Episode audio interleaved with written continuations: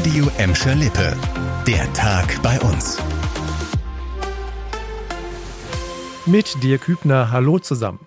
Auch ein Tag danach ist die Bundestagswahl das Thema bei uns. Auch wenn in Berlin noch unklar ist, wer mit wem regiert, steht der deutliche Gewinner in Gladbeck, Bottrop und Gelsenkirchen fest. Es ist die SPD.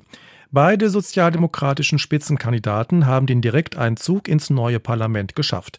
Für Gelsenkirchen wird wieder Markus Töns im neuen Bundestag sitzen, für den Wahlkreis Gladbeck-Bottrop-Dorsten der langjährige Abgeordnete Michael Gerdes.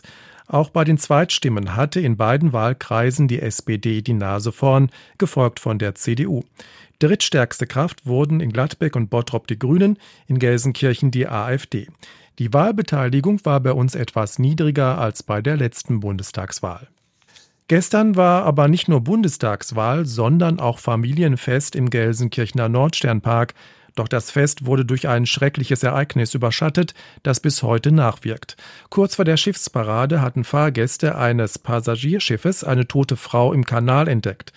Auch einen Tag nach dem Leichenfund ist die Identität der Frau weiter unklar. Auch die Ermittlungen zur Todesursache liefen noch, wie eine Polizeisprecherin heute sagte. Hinweise auf Gewalt oder Fremdeinwirkung gäbe es aktuell nicht. Rettungskräfte der DLRG hatten die tote Frau geborgen. Der Start der großen Schiffsparade auf dem Rhein-Herne-Kanal war wegen des Einsatzes um zwei Stunden verschoben worden. Wir bleiben beim Thema Blaulicht. In Gelsenkirchen-Ückendorf gab es heute Vormittag einen großen Feuerwehreinsatz. Auf dem Außengelände einer Firma am Dördelmannshof brannten Holz- und Kunststoffteile. Die Feuerwehrleute mussten den Unrat auseinanderziehen, um ihn dann mit Schaum löschen zu können.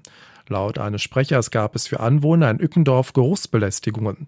Der Rauch sei aber nach oben abgezogen und sei ungefährlich gewesen. Dreieinhalb Stunden dauerte der Feuerwehreinsatz. Die Gelsenkirchener Polizei muss jetzt ermitteln, warum es gebrannt hat. Zum Abschluss in die Fun City Bottrop. Das Grusellabyrinth wagt ab Oktober eine erneute Neuaufstellung als Eloria Erlebnisfabrik. Sie soll eine Mischung aus Escape Rooms, Partyspielen und Abenteuersimulation werden. Parallel sollen auch der Biergarten und eine neue Bar an der Waschkaue auf Prosper 2 betrieben werden. Ab heute ist die Erlebnisfabrik auch in einem Ladenlokal in der Bottropper Innenstadt vertreten.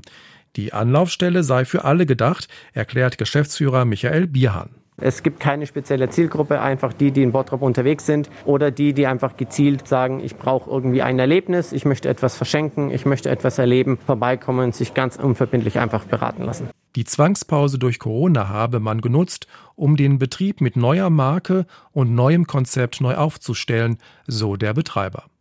Das war der Tag bei uns im Radio und als Podcast. Aktuelle Nachrichten aus Gladbeck, Bottrop und Gelsenkirchen gibt es jederzeit auf radio und in unserer App.